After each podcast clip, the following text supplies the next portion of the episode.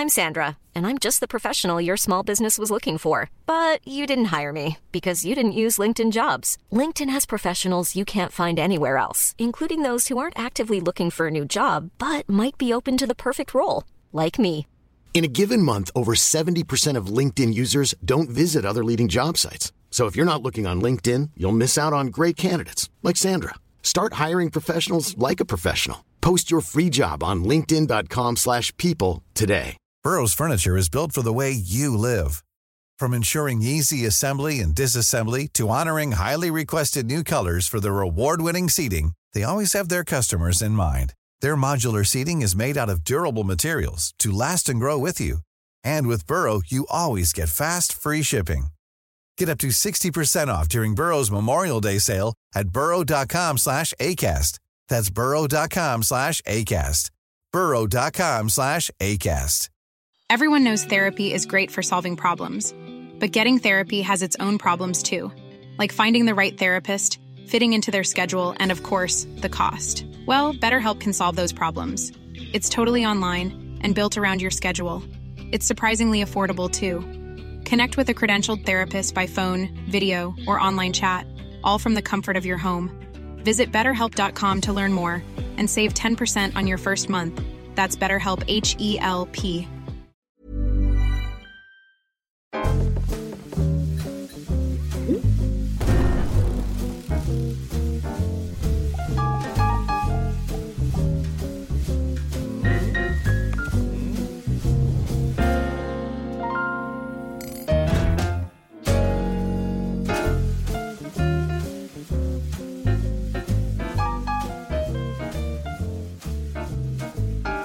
ska ni känna er eh, hjärtligt välkomna tillbaka till eh, Hockeylabbet. Vi eh, begick premiär för några veckor sedan, några dagar före jul och vill ju först och främst passa på att tacka för jättefin respons och för att så många har valt att lyssna på oss. Och nu rullar vi vidare med lite fler intressanta grejer som vi har fnulat på här under storhelgerna. Jag ska börja med att fråga dig Simon, hur har, hur har jul och nyår varit? Jo men tack, det har varit fint. Han har firats med släkt och vänner som sig bör. Eh, varit ifrån stan här ett, en längre tid faktiskt så det, det har varit härligt. Själv då? Eh, jo då. underbart bra. Eh, kan verkligen inte klaga. Mycket ledighet, lite hockey. Eh, jag fick eh, lite oförhappandes hoppa in för Patrik Westberg när han råkade ut för en trafikolycka. Det är jätteskönt att det gick bra med honom. Det var lite eh, speciella omständigheter. Ja, men det där brukar du lösa. Lysande. Jag har fått lite erfarenhet av eh, att komma in med dåliga förutsättningar. Så att det blir lite min USP. Som bäst oförberedd. Ja, exakt. Man ska inte hålla på och fundera för mycket. Då blir man bara, blir man bara orolig. Men fundera har vi gjort på andra grejer som eh, tangerar eh, den här poddens huvudämne, huvudämne, nämligen avancerad statistik. Eh, och vi har en del intressanta grejer som vi eh, tänkte ta oss igenom. Och vi startar i Hockeyallsvenskan faktiskt den här gången.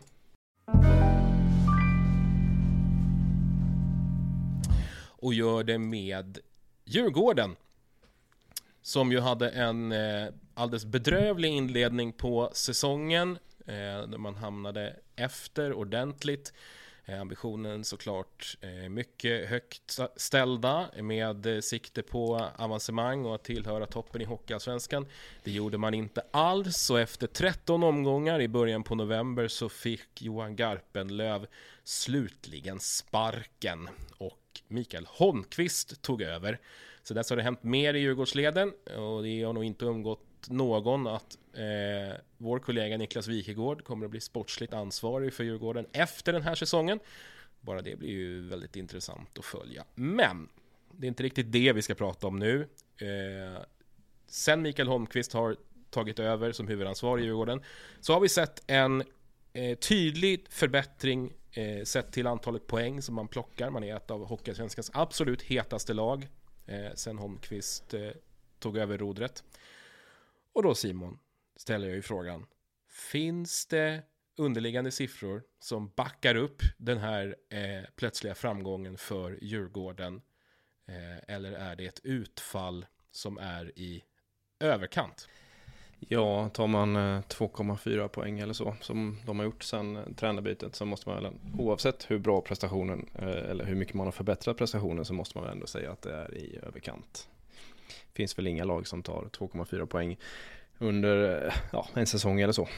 Och som tränare som Garpenlöv hade där när man börjar säsongen som han gjorde med en riktig sån cold streak och tar ja, men strax norr om en poäng per match. Det är liksom det värsta tänkbara som kan hända en tränare egentligen. Eh, händer det kanske mitt i säsongen efter en okej okay start så är det inte säkert att man får foten skulle jag säga. Utan det syns ju som allra mest i början när det, alla lag har väldigt få poäng så att säga. För om vi, om vi ska hårdra det, liksom en, eh, en, en, en, våga oss på någon form av liksom grov förenkling av, av vad, det, vad det är som har förändrats, så är det väl helt enkelt så att Garpenlöv eh, fick betydligt färre med, poäng med sig än vad han skulle ha. Eh, siffrorna såg inte superbra ut, men, men ingen superkatastrof. Holmqvist å andra sidan, där är det totala motsatsen. Han har fått med sig lite mer poäng kanske än vad han ska. Och siffrorna är bättre, men inte riktigt i paritet med poängutdelningen, eller vad säger du? Nej, så kan man säga. Det är alltså, underliggande siffrorna är ganska eh, nära varandra. De ser faktiskt lite bättre ut med Holmqvist. Eh, så det är ju bra för Djurgården i sig. Den det största skillnaden som du säger är ju målutfallet där. Man gjorde 39%, 39% av alla mål som gjordes under, under eh, Garpenlöv och den siffran är på 59 nu. Så det är såklart att det blir ett helt annat typ av utfall. Eh, sen finns det ju som, som jag sa, så finns det saker som har blivit bättre också. PPC, PPC, lite, PP ser lite bättre ut. Defensiven ser lite bättre ut. Det är väl i stort sett det som är, som är största skillnaden. Sen är ju PP PP ser ju bättre ut men också utfallet är extremt stor skillnad. Innan gjorde man 0,1 mål per två minuter spelare. Nu ligger man 0,42. Så det är stabila 420% upp där. Ja, det, är, eh. det, det, det, låter spontant som en, en hygg, hygglig förbättring jämfört med tidigare. Ja, ja men det är, det är ju ingen som ligger på de siffrorna på en hel säsong heller som jag sa innan utan det är ju ganska små datamängder fortfarande men eh, jag skulle ändå vilja säga att eh, den positionen som de har nu är kanske den som de borde eller förtjänar att ha också om man tänker över hela säsongen. Sen att poängutfallet har blivit som det har blivit skulle jag kanske inte liksom lägga.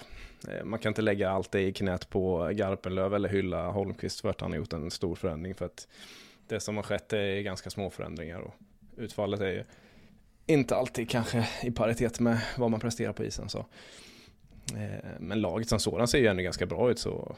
Men det är, det är som vanligt, man, man är inte riktigt så bra som man är, kanske tror att man är när man tar 2,4 poäng i snitt per match och man är nog inte riktigt så dålig heller som eh, man är när man tar 1,1 liksom så. De ligger någonstans där mittemellan.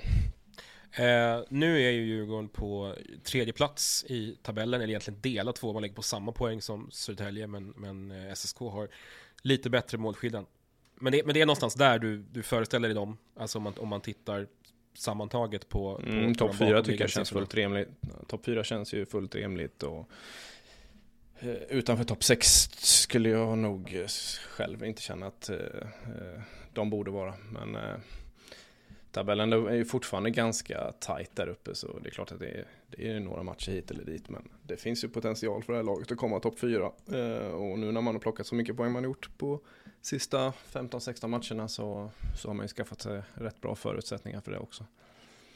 Förra Förra året i, i, eh, när vi gjorde eh, hockey, hockeylabbet i, i tv-format så då, då, pratade vi en del om, om Djurgården. Eh, och eh, en, en, som lyftes fram ganska, ganska mycket då var, var Carl Lindbom. Eh, som ju höll Djurgården väldigt mycket under armarna med sitt målvaktsspel. Eh, och ska vi titta på någon specifik kategori så känns det väl ändå som att målvaktsspelet är där den kanske största förändringen har skett under, under eh, efter tränarbytet. Definitivt är det så. Um, innan eh, tränarbytet skedde så släppte man ungefär ett mål per 60 minuter extra mot förväntat. Det, det är tuffa siffror om man ska vinna matcher och släppa ett mål extra varje match i stort sett. Ehm, den siffran är ner på 0,25 nu. Sen är ju, det pratade vi lite om förra gången i podden, här, att eh, Hockeyallsvenskan i år är lite märklig, för det är väldigt få målvakter som presterar bättre än man kan förvänta sig. Men Så 0,25 tror jag som han ligger på nu är ganska, ja, men det är väl säkert, eh, det är säkert över snitt nästan, eller runt snittet i serien skulle jag gissa på. Ja, för att återknyta lite grann till det du säger. Eh, vi, vi pratade lite grann om, om Brynäs målvakter förra eh, avsnittet, vårt premiäravsnitt. Anders Lindbäck och Damian Klara. Eh, och där vi konstaterade som sagt att det görs lite mer mål än det, än det ska inom citationstecken i Hockeyallsvenskan den här säsongen. Och det handlar bara om en fyra, fem målvakter eller någonting som liksom räddar över sitt, eh, räddar mål över förväntan egentligen. Ja, eh, och det är ju bara typ en eller två som ligger liksom markant över. Eh, de andra, de andra låg ju runt nollstrecket liksom. Och tittar vi i klassiska räddningsprocent så har, har det hänt det har hänt mycket. Eh, under Garpenlöv så hade eh, Fredén, eller Fredén säger jag, eh, Andrén och eh, Hävelid eh, gemensam räddningsprocent på 89,2. Eh, med det så var man alltså näst sämst i hela Hockeyallsvenskan. Eh, och nu är man uppe på 92 efter att Holmqvist eh, tog över. Det är ju en, det är en enorm skillnad. Ja, det är lite en effekt av också att man eh, har skärpt till defensiven lite och släpper till eh, lite mindre farliga lägen i snitt så målvakterna kanske är lite enklare att hålla den aningen högre räddningsprocenten som du pratar om här. Men det är alltså, om man kan gå tillbaka till Carl Lindbom där, skulle man ha honom i laget i detta året så skulle man ju eh, definitivt vara topp två, skulle, topp två skulle jag gissa på. Det är ju så, så, så pass stor skillnad, det gör ju en sån målvakt. Jag för mig att vi, att vi hade siffror då på eh, en, en, bit in i säsongen när han var sådär riktigt, riktigt omöjlig, Carl Lindbom, eh, som i stort sett saknade motstycke överhuvudtaget i, i databasen. Så var det eh, Det var ju extrema siffror. Hans siffror i SHL ser bra ut också, så att det har väl ändå gått hyggligt för honom att byta upp en nivå. Det får vi ändå säga. Om vi tittar framåt då för Djurgårdens del, rent generellt, finns det fog för eh, den fortsatta ambitionen att, att ta klivet upp till SHL? Är man med i det där racet eller är eh, Brynäs Södertälje lite för långt bort?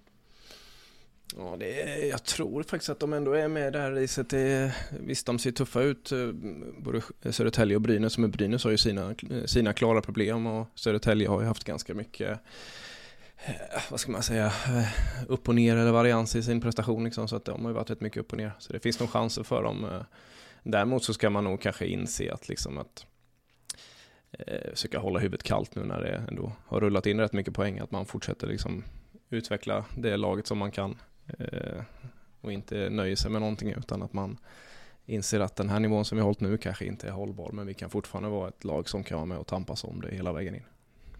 Vi hamrar in den principen som eh, är eh, etablerad när vi pratade HV sist, att man ska inte tro att man är så jävla bra bara för att man vinner. Nej, men så är det ju verkligen. Eh, och det, det gäller ju det gäller precis lika mycket tvärtom. Liksom, att man, eh, sen är det, det är tuffare när, man, när det går väldigt dåligt och det finns ett väldigt stort tryck utifrån och sådär. Men eh, de flesta lag är ju rätt mycket bättre när de eh, har sina riktiga cold streaks. Så det gäller bara att hålla huvudet kallt ibland då. Och försöka titta framåt och titta på prestationer och så. Mm. Vidare så, vi lämnar Hockeyallsvenskan, tar klivet en serie högre upp och eh, landar på Växjö. Eh, ett lag som eh, trots en, en eh, viss omsättning under sommaren efter SM-guldet, man förlorar väldigt stora delar av backbesättningen framförallt, är uppe i den absoluta toppen i eh, SHL igen. Men jag vill egentligen inte prata om eh, de breda grejerna. Du, skit, du skiter i Växjö. Ja, jag skiter egentligen i Växjö. Eh, jag, vill, jag vill prata om en Växjö-spelare specifikt som fascinerar mig lite grann. Ja, men jag gillar de här, jag gillar de här grejerna när du eh, hör av dig och så har du liksom fått kon på någonting som, ja, det har ju flugit långt över mitt huvud kan jag säga. Det, det ska jag ändå erkänna. Jag är så glad att jag hittat rätt forum för det här och jag har försökt sälja in det här lite grann till våra experter i, i eh, TV4s SHL-sändningar. Svårsålt eller? Eh, en aning. Eh, och ni ska få höra varför. Eh, jag är fascinerad av Dylan McLaughlin.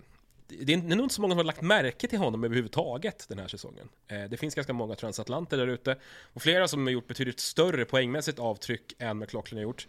Eh, han har inte varit dålig på något sätt, han, han snittar väl ungefär en halv poäng per match. Men han har vissa egenskaper som är eh, mycket intressanta. Eh, och det handlar framförallt om eh, pucktransport och eh, offensiva ingångar, alltså entries i offensiv zon. För tittar man eh, på antalet ingångar i offensiv zon med lyckat spel efteråt eh, så är han uppe på en eh, han är uppe på rekordnivåer i SHL-sammanhang. Vilket ju är, tycker jag, lite spännande. 4,04 är den eh, siffra som jag har på 20, per 20 spelade minuter i lika styrka. Och det är alltså bara tre spelare som har varit över fyra sen vi började mäta de här siffrorna. Alltså Sportlogic började samla data eh, i de här avseendena, eh, vilket ju är, vad är det, fem eller sex säsonger bakåt. Det är, det är en spelare med, med eh, odiskutabla spetskvaliteter. Eh, vad tror du om eh, hans, eh, alltså hur har de kommit fram till att de ska det är ju, eh, det är ju jag gissar på att det är Patrik Hall, geniet nere i Växjö som har suttit och kollat siffror och vad är det de har hittat här tror du? Eh, nu råkar jag ju veta att du har sneglat lite på honom bakåt. så att eh, jag känner mig väl ganska trygg i gissningen att man har ganska god koll på att det är exakt det här som han är bra på. Och har varit bra på en längre tid. Ja, men det är, som, det är ju som du säger, det, det, när jag börjar titta lite på honom så ser man ju att det är ju det är ju kanske liksom inte en, eh, så, kollar man hans eh, Spider så är det inte någonting som jag känner att jag går igång jättemycket på. Men har man däremot kanske en lucka att fylla, vilket jag tror är fallet här, att man har en man vill ha en, eh, en spelare som har väldigt mycket, eh, eller som är väldigt bra på pucktransport. Så har de säkert gjort sin läxa här för Tittar man på hans siffror bakåt i tiden så ser man en progression varje år i stort sett. Han har blivit bättre och bättre på detta. Och det är tydlig progression också. Eh, och man kan ju se att, eh, att det här är liksom hans spetskvalitet. Så det hade varit häftigt att sitta inne i det där kontoret och höra när de diskuterar den här spelaren. Ja men för det, för det är ju, som du säger, det är ju inte en spelare som historiskt sett har gjort extremt mycket poäng eller som har varit liksom en liksom en, en offensiv dynamo, liksom ingen som, som liksom allting snurrar kring eller liksom som är Eh, han är ingen spelfördelare, han är ingen naturlig målskytt, men han har, han har liksom det här som, som är en någon form av USP ändå. Eh, ja, men det är det ju definitivt. Men det är ju det är också, det är ju som du säger, det är inte så att han tar in pucken i anfallszon och sen levererar han mängder med passningar in i slottet liksom. Den siffran är ju inte hög. Så att det är liksom det är ju stort sett eh, över egna blå, över röd, över offensiv blå och så lämnar man pucken till någon som är rimlig med att göra något, off eller något, något kreativt offensivt med den. Um, och också sagt, eh, vad gäller offensiva ingångar med lyckat spel i spel lika styrka eh, i SHL sen man började mäta de här siffrorna då från Sportlogics sida så är de, fyra, är de tre spelare som snittar över fyra ingångar.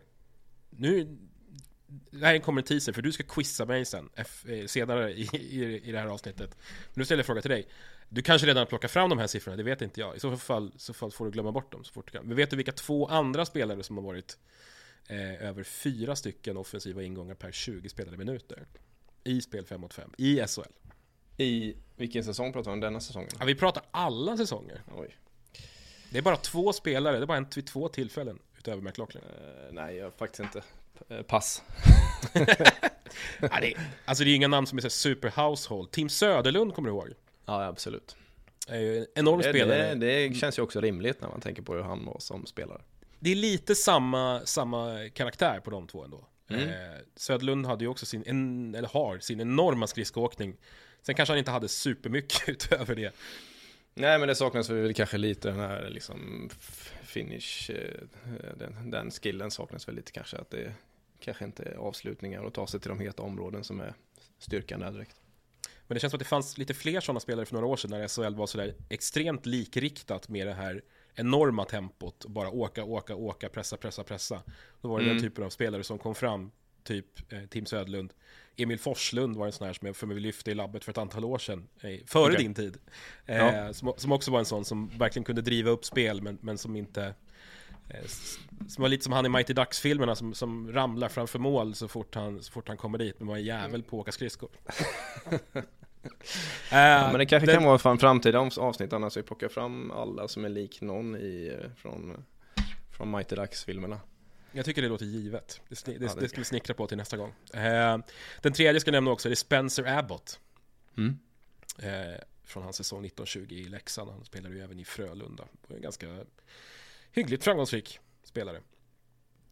Eh, men som sagt, det, det om Dylan McLaughlin. Han är, eh, han är enorm på att flytta upp pucken. Han är också, ligger jättehögt i eh, exits ur egen zon. Han är också en av de spelare som har pucken mest i eh, SHL eh, per, per spelad minut. Ja, vi får bjuda hit eh, Patrik Hall så får han berätta lite om hur, hur man scoutar en sån där gubbe.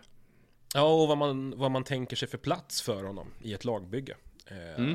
det, Ja men det är ju verkligen rätt gubbe på rätt plats liksom. Annars är det nog, eh, känns som att det kan bli väldigt mycket eh, brytna kontrakt annars om man värvar sådana spelare och inte har någon tanke bakom det så att säga. Nej, men väl, väl scoutat av Växjö som uppenbarligen förstått vad det, vad det var man fick i honom och utnyttjat Mm. honom på, på ett bra sätt. De är briljanta där på, på, på detta.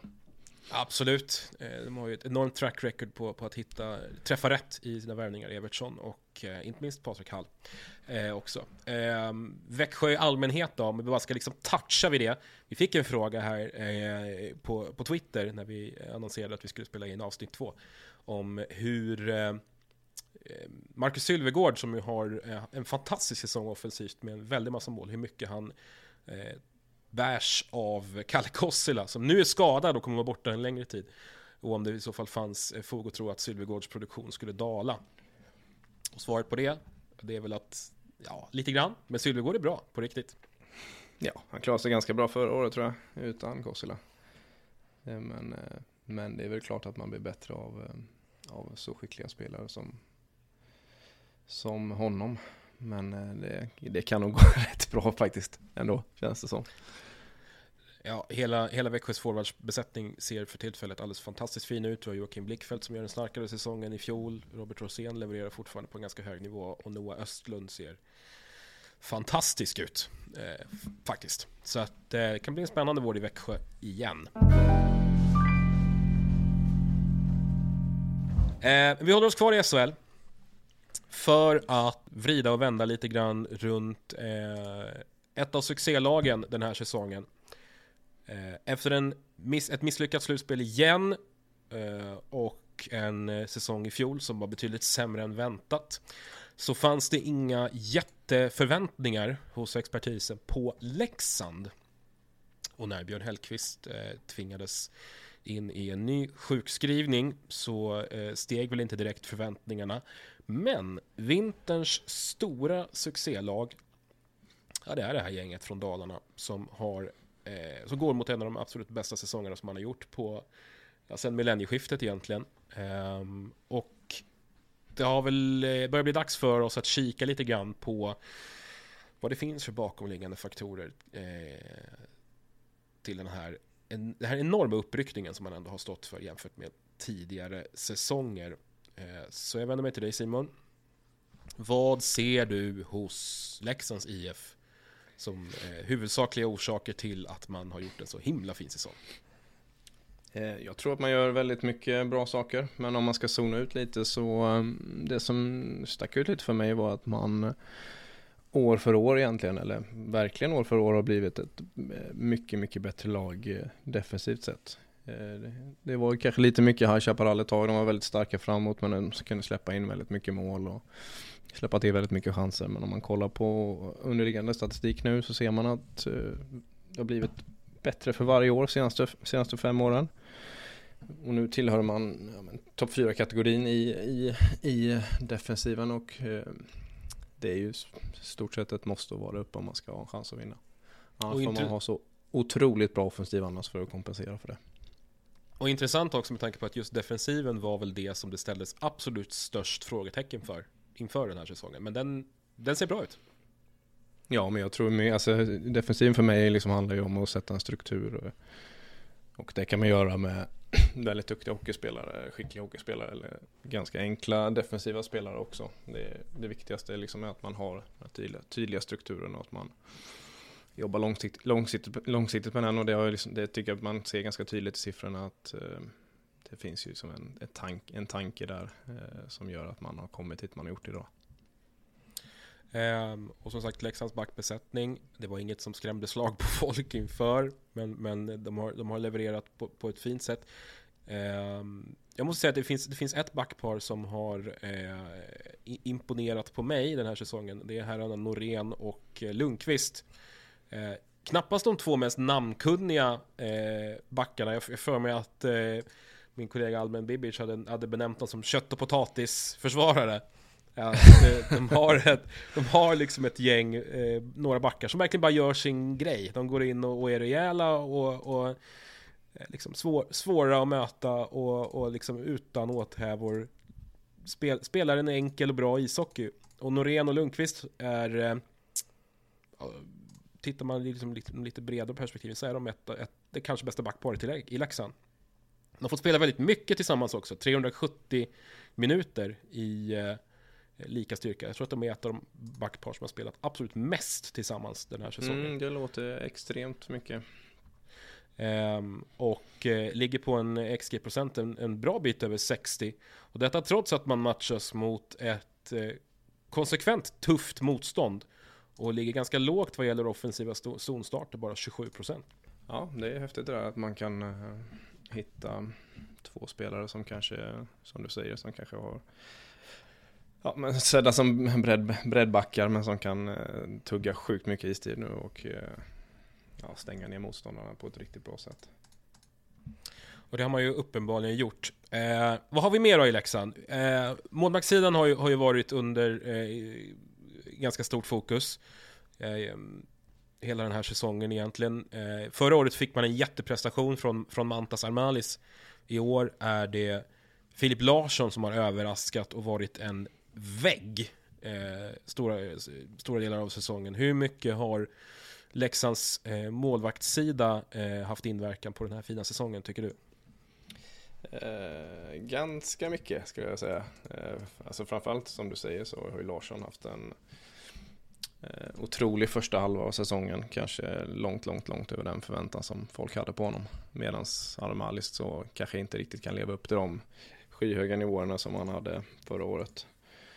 Men den kombon med de två tillsammans gör dem ganska farliga. Det är rätt få, få lag som har eh, den möjligheten att kunna stoppa in två olika målvakter och ändå veta att man kommer få en, en bra prestation. Eh, men de ligger, ju, de ligger ju väldigt bra i eh, det. Alltså de, de, de, de tillsammans har ju räddat ungefär en, ett halvt mål per 60 spelare minut extra.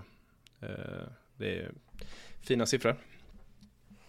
Eh, onekligen, och framförallt kring Filip Larsson då, som är väl den, får vi väl egentligen säga, den, den statistiskt sett numera bästa målvakten tillsammans med Adam Åhman tror jag, i, i, eh, i SHL den här säsongen.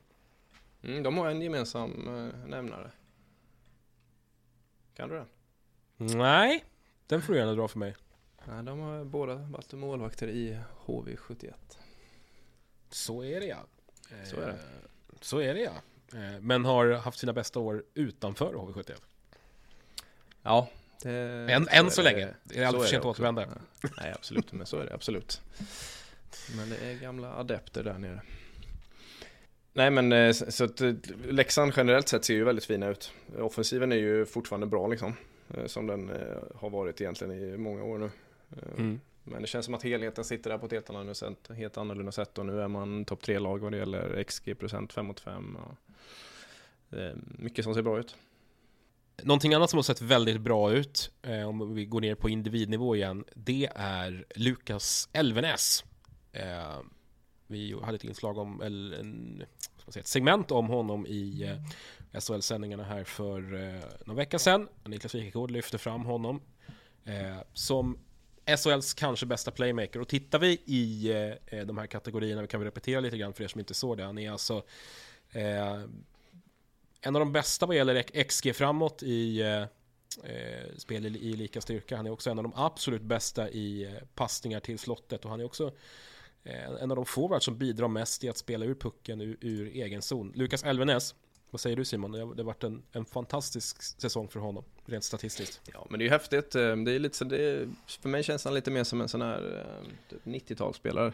Alltså, han ser lite annorlunda ut från alla andra och det fanns väldigt många fler sådana spelare på 90-talet än vad det gör nu när alla är ganska, ja alla är ju typ samma fast kanske ändå inte. Men han, han sticker ut liksom. Eh, det är häftigt att se och det är, det är kul att se en, en kille som kan eh, kanske sätta liksom tempot eh, genom att eh, ja, men, höja och sänka farten och allmänt verkar vara eh, spel, eh, speluppläggningsmässigt ganska genial. Det finns mycket häftiga saker där tycker jag.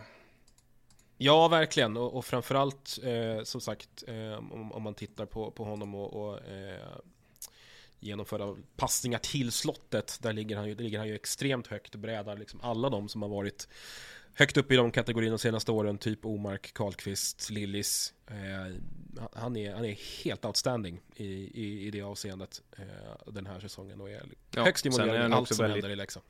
Han är också väldigt bidragande i liksom eh, pucktransportspelet också, så han gör ju han gör ju mycket fram till offensiv zon med, där han tar ansvar för puck och så det finns ju liksom den uppsidan med honom också. Det är inte bara det här offensiva spelet i anfallszon som sticker ut utan eh, det finns även annat. Och det är lite imponerande med tanke på att han skridskomässigt sett kanske inte är den absolut starkaste i den här ligan.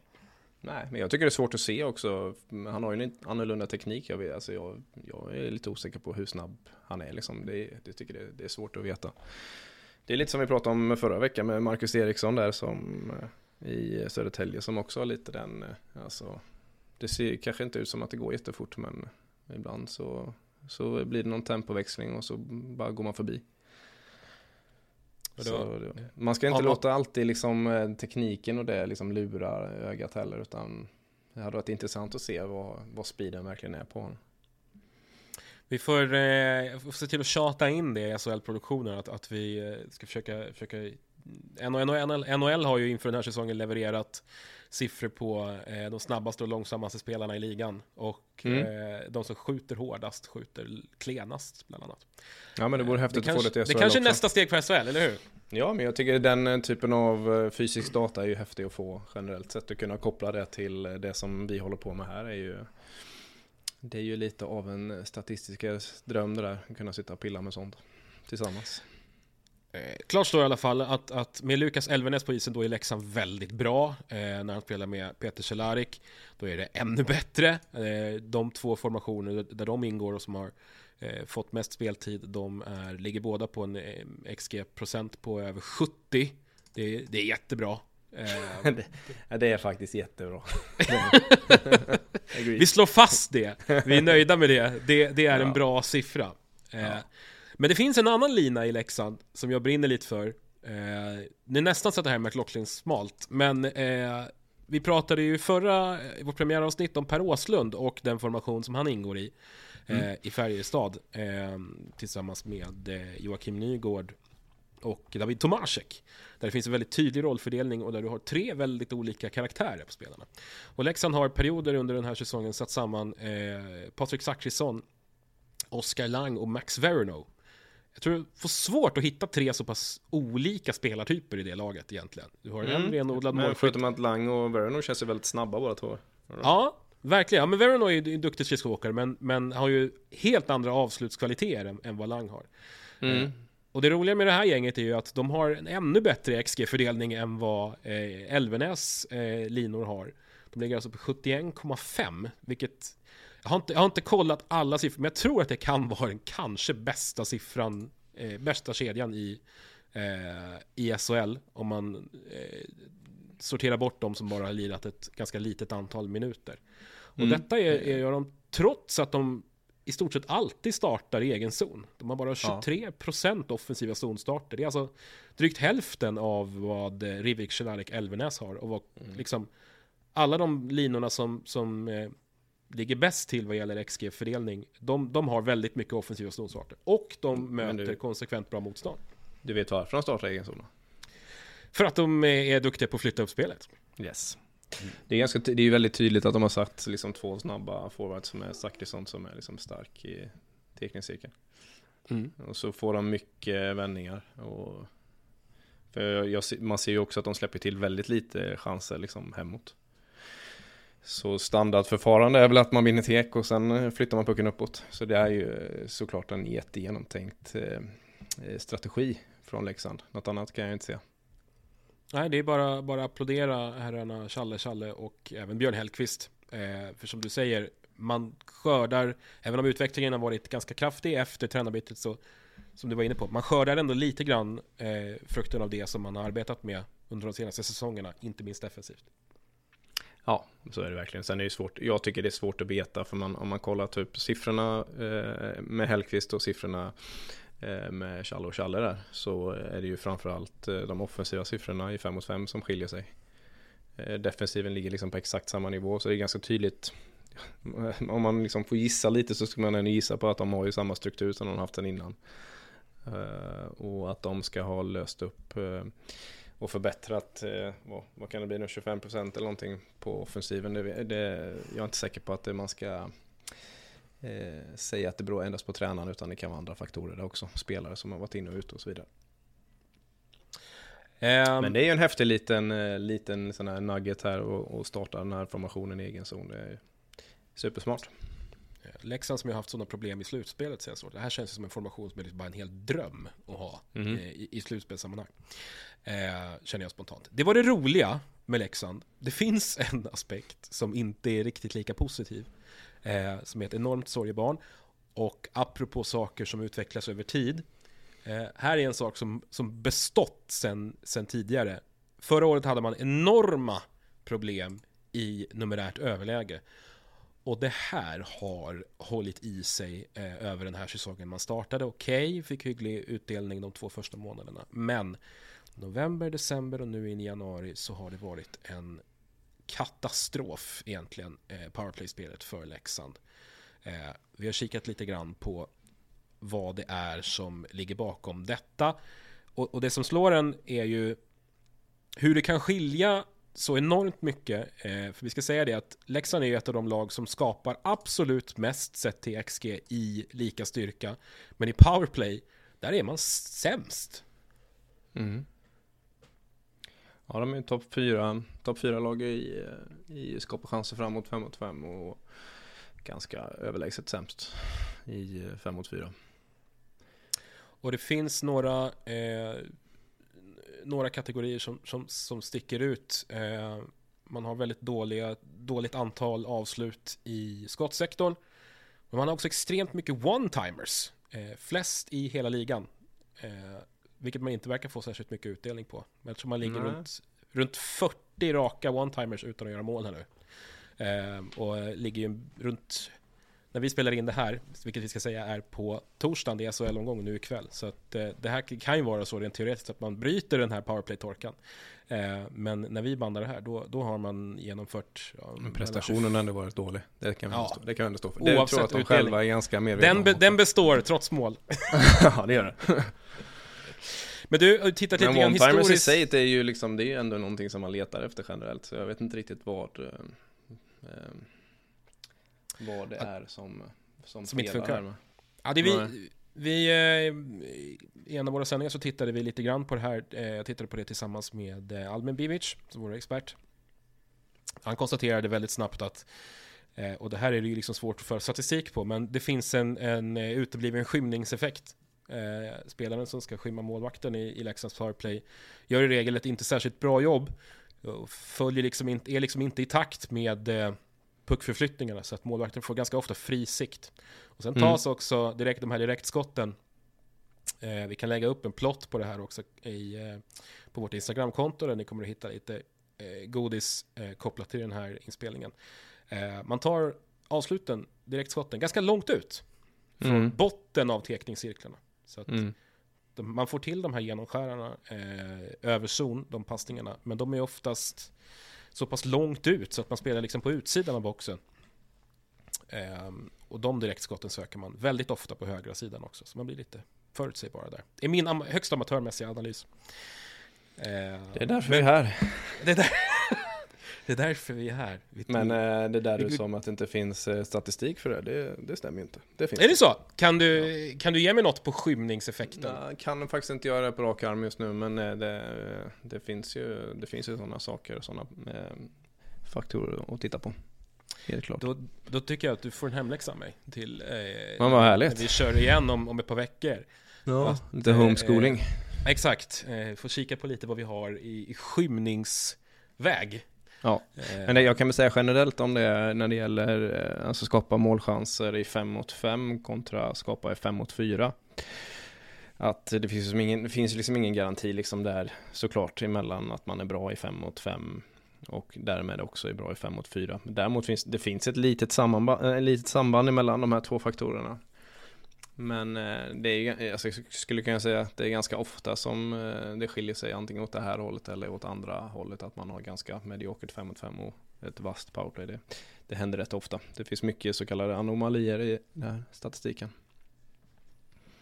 Mm. Så inga, inga liksom direkta slutsatser av det som Leksand håller på med? Eh, Nej, men slutsatsen är väl ändå att det suger. Det är dåligt.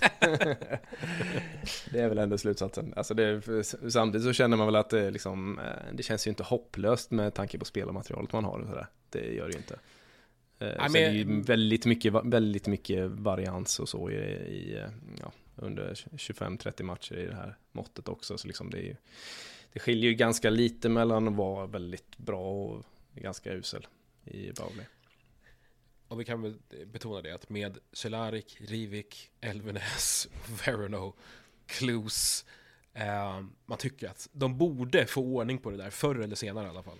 Ja, man borde väl kanske ha ett förväntat, eh, göra lite mer än 16-17% av målen eh, i 5 mot 4 som det är nu då. I förväntade mål så att säga.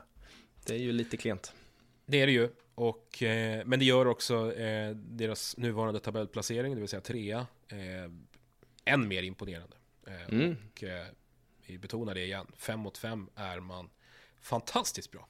Mm, de är verkligen ett, eh, ett hot tror jag framåt åren här. Det skulle förvåna mig om de inte är med och hugger eh, i eh, kvart och, semif- kvart och semifinaler.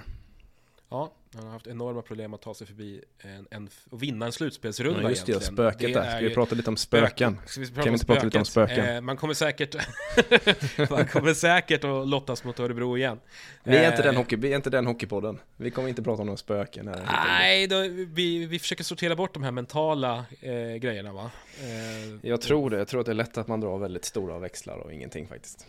När man håller på vi, med det. vi, vi överlåter det till, till Sen är det bra med mental träning. Det säger jag, det säger det är jag helt positiv till. Mm. Men, framförallt, men framförallt analys. Ja, mest siffror. Mm. Lite så här mä- mänskliga värden också. Lite grann.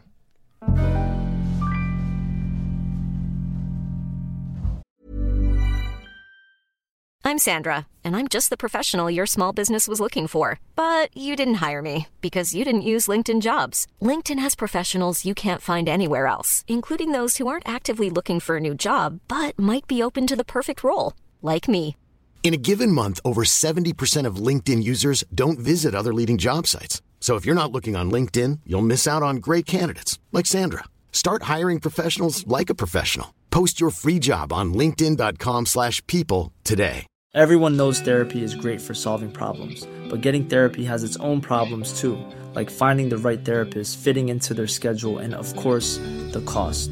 Well, BetterHelp can solve those problems. It's totally online and built around your schedule. It's surprisingly affordable too. Connect with a credentialed therapist by phone, video, or online chat, all from the comfort of your home.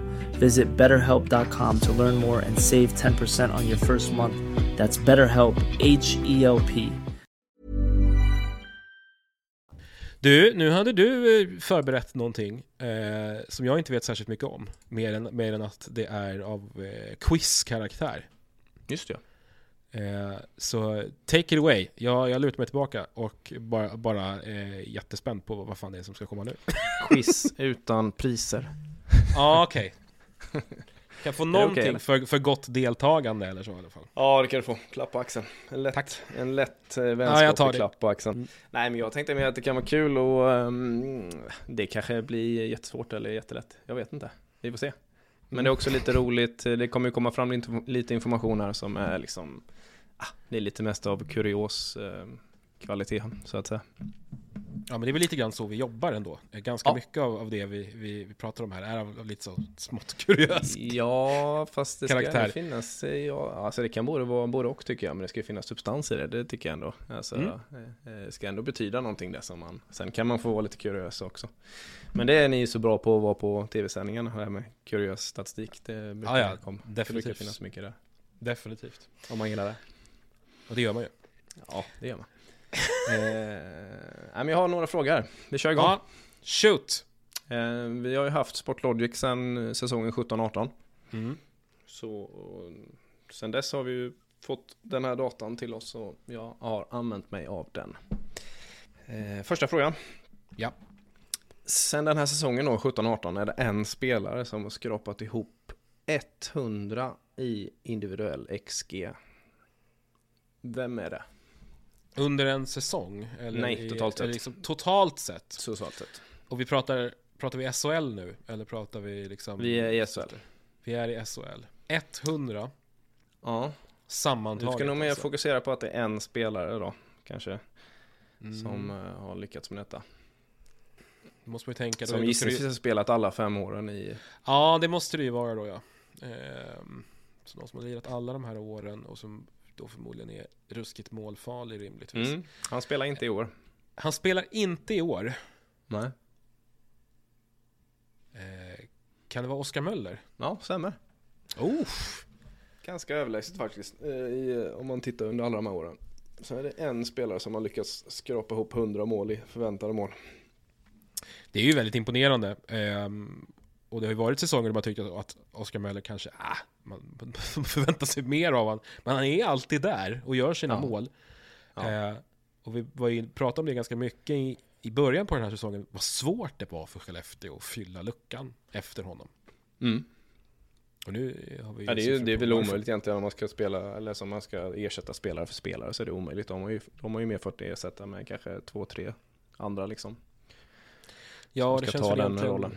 Det känns väl egentligen först nu som man börjar hamna lite grann i fas. Eh, Mm. Efter att eh, Sekura kom igång och, och eh, eh, Andreas Jonsson har kommit in. Mm. Det kanske är någonting vi återvänder till i, i nästa avsnitt. Hur, hur Ja, Skellefteå absolut. har rört sig efter säsongen. Eller tycker efter säsongsinledningen och, och lyckats kanske ersätta Jocke Lindström och Oskar Möller lite grann. Mm. Men jag tänker inte ens låtsas dölja min förtjusning över hur, hur nöjd jag är att jag, Nej, att jag, att jag satte Oskar Möller. det gjorde du verkligen. Med, eh, med den äran. Andra notable mentions då. Mm. Eh, Joakim Nygård, tvåa. Mm. Kinnimin, trea. Oj. Mm, lite överraskande kanske. Jag hade nog, hade nog förväntat mig en sån som Brock Little ligga ganska högt där uppe. Men Mm, han kanske är så topp pass 10 effektiv. typ. Ja, okej. kanske, eh, ungefär. Men annars är det ganska mycket kända namn liksom. Det finns ingen Mm. som sticker ut jättemycket där tycker jag. Utan det, är, det är väl kanske Anton Bengtsson och Brennan Kinnimin som är de. Eh, Micke Lindqvist är fyra, Jocke Lindström femma. Hur, ehm, hur kan, har du några siffror på utfall liksom i kon, kontra förväntade mål där? Nej, För jag gissar nu att fokuserar som- vi på XG Ja, okej, okej, okej.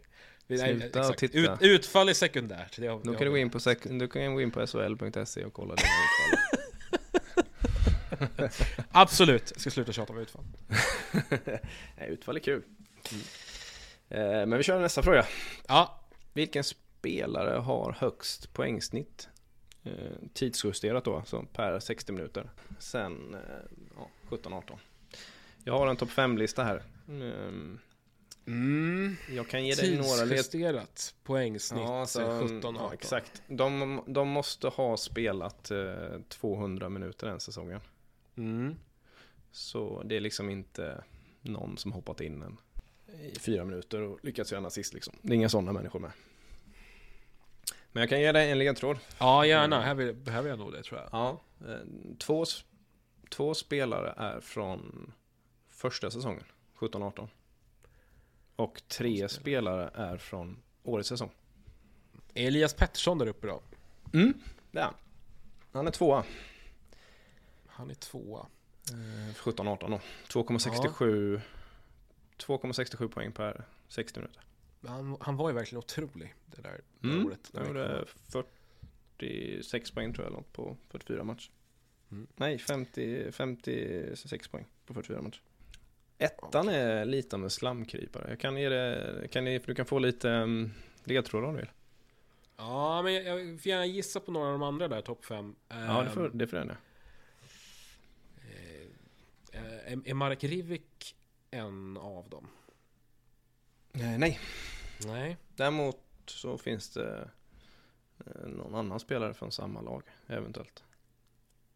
Eh, Max Verno kanske? Nej. Nej, inte det heller. Men en sån som Antti Suomela måste vara med på den här listan ändå. Nej. Nej, inte han heller. Vad fan spännande. Nej, nu behöver jag ledtrådar känner jag. För nu, nu är ju liksom... Mm. Annars jag, eh, jag är helt nog- modfälld här efter min fina inledning känner jag. Ja men du kan få en på, första spelaren är ju lite kul ändå. Eh, han spelar fortfarande idag. Den här var, det var ju 17-18 den här säsongen som han gjorde. Och då hörde jag att Elias Pettersson gjorde 2,67 Mm. per 60. Den här gjorde 3,60. Alltså betydligt fler då. 360. Mm. Säsongen 17-18. Han spelar i Björklöven idag. Spelar i Björklöven idag. Spelade i Djurgården tidigare. tidigare. Eh, är det Gu- Gustav Possler? Ja det är det. Det är det. Shit vad oväntat. Den såg jag verkligen inte komma. Den är ju, den är ju riktigt skruvad. Mm. Men eh, ja, det, det är så där det kan vara. Han hade 300 minuter då tror jag, det året. Ja. Och, och levererade enormt när han fick, när han fick lira. Ja, exakt. Eh, Ja, men de andra tre kan vi kan lösa. De är från årets säsong. De är från årets säsong. Eh, Exakt. Det är kanske inte så konstigt egentligen för att jag menar det här är ju inte helt ovanligt att det är högre poängsnitt efter halva säsongen än vad det kommer vara. De flesta som har ju varit väldigt bra första halvan kommer ju kanske tappa lite under andra halvan i regel. Regression to the mean och så vidare. Jag tänker vilka det är som liksom inte lirar så här. Ehm, Vi har nämnt alla idag. vi har nämnt alla idag. Är Tomasek med på den listan? Nej. Nej. Men han är inte långt borta. Hur är det med... Eh... Spotta ut lite folk nu från... Ja, från jag, nu, nej, men nu, nu, får jag bara, nu får jag bara mata ut här lite. Ja, Victor. Ejdsell. Nej. ja, men Lukas, Lukas Elvenäs. Ja, han är med. Han Ja. är trea. Han är trea Han är på trea. listan totalt, totalt sett. Han är trea på listan totalt. Mm. Ehm, vilka, har, vilka har vi annars? Vilka har vi mer nämnt då? Ehm, Har vi någon som... Kalle, Kalle Kossila.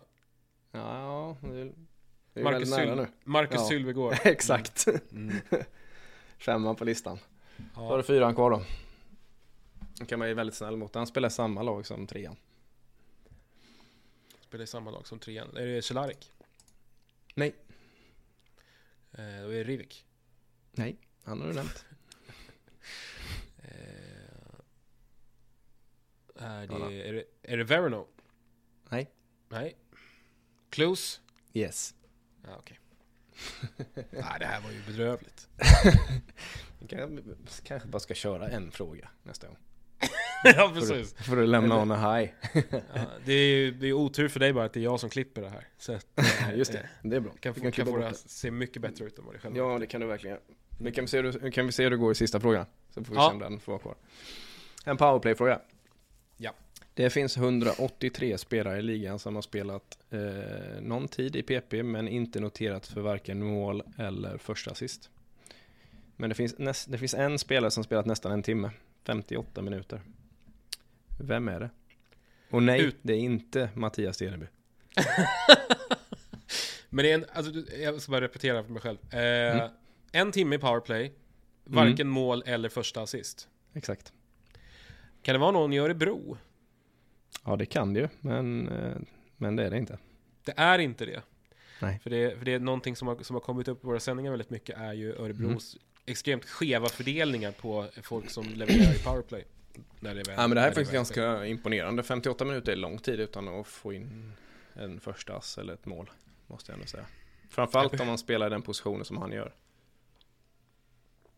Han Det har ju inte lite så- puck liksom. Och då tolkar jag det som att han är, han är spelfördelare då med andra. Ja, han har mycket puck. Första och an, för, mål och första assist. Han har gjort två andra assist tror jag. Om jag minns rätt. Han har gjort två andra assist och då är det Typ rimligen 10 ett poäng i år som- totalt sett. 10 poäng totalt. Mm. Det är ju inte... Karlqvist tänkte jag först, men han har gjort för, alldeles för mycket poäng i powerplay. Eh, aj, jag behöver nog vilket lag det är alltså. Han har spelat i Djurgården innan. Och HV71. Han har spelat i Djurgården och i HV71. Mm. Första tanken Hoppas Fredrik det är någon Breberg. lyssnare som har tagit den här nu. Jag ja, hoppas det att det är- är det är någon det där hemma. 100 procent. Får skriva det på vår Instagram i så fall om det var någon som tog det här före Henk. Det, det är det ju Hoppas, garanterat. hoppas. Det är ju garanterat. Och två Han spelar assist. i eh, klubben. Han spelar i klubben. Och spelfördelare. Eh, vad fan är det då? Marcus Ljung är det ju då, Ja. såklart. Det är det. Helt rätt. Oj. Ja, det är ju lite... Han, jag tycker ju att Ljung har en väldigt bra säsong, rent generellt. Eh, Ja, men kanske inte just i den här spelformen. Det, det Upp- skulle jag kunna sticka, sticka, ut inte. näs, sticka ut näsan och säga att det har varit lite Lite torrt krut där. Han hade ju, han hade ju, ju väldigt motigt förra året, eh, Ljung. Eh, Ja. Men nu har han ju hamnat i en ganska bra omgivning. Ratty Mm. och eh, Ellie. Eh, Mm. Men jag tror att det här med spelsättet passar honom bättre också. Han har alltid varit ganska Ja men relativt stark framåt egentligen och rätt svag hemåt i Mm. siffror. mm. Så det är nog Nej, det, att det passar. det, här var Men du, eh, du, snabb fråga, vem är tvåa på listan tror du? Vem som är tvåa på listan? Det är ju Över- en annan liksom- kille som vi har nämnt många gånger här som heter Lukas Elvenäs. Som har gjort en andra assist på 54 minuter i PP. Ja, och det är ju bara logiskt med, med tanke Mm. på Leksands tanke på det vi har pratat om problematik. Det, är, Ja, det märks också att även spelgenier liksom kan gå torrt väldigt länge i sån här. Det gör ju inte honom till en dålig, eller nödvändigtvis till en dålig powerplay-spelare liksom. Utan kanske det, eh, även duktiga spelare kan gå torrt väldigt länge i en sån här spelform. Ja, men det var, det var, det, det, det är jättesvårt. här. Jag tror inte det är jag skitsvårt. Grejen är att jag hade inte tagit det här bättre än du, det kan jag säga. Om du, om du hade gjort det här till mig Nu är det bara ödmjukt. Eh, Nej, det är sant. Det, det, det här, en del grejer kan jag, men det här, sånt här är ju svårt att, att ha koll på. Alltså. Det är också lite så här onödigt vetande generellt sett, så att det är, det är mest för det att det är kul. Ja, verkligen. Och att Gustav Possler är bästa spelaren någonsin. östvärlden. ja, alltså Det kan man inte tro. Nej, det är en ny definition av begreppet slamkrypare, måste jag Ja, det säga. Ja, det är Det det. här, det här är ju ofattbart eh, snävt. Mm. Men eh, det gillar vi. Men heads up till alla sportchefer där ute. Ni vet var han finns. Ja, verkligen.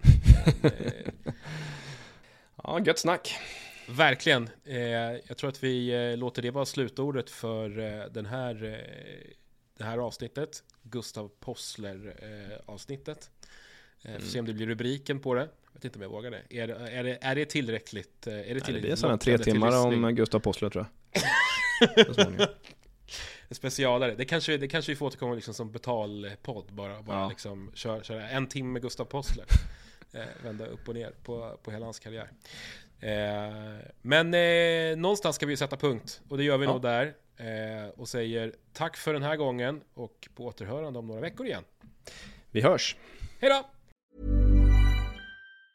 Mom deserves the best, and there's no better place to shop for Mother's Day than Whole Foods Market. They're your destination for unbeatable savings, from premium gifts to show-stopping flowers and irresistible desserts. Start by saving 33% with Prime on all body care and candles. Then get a 15-stem bunch of tulips for just $9.99 each with Prime. Round out Mom's menu with festive rosé, irresistible berry chantilly cake, and more special treats. Come celebrate Mother's Day at Whole Foods Market.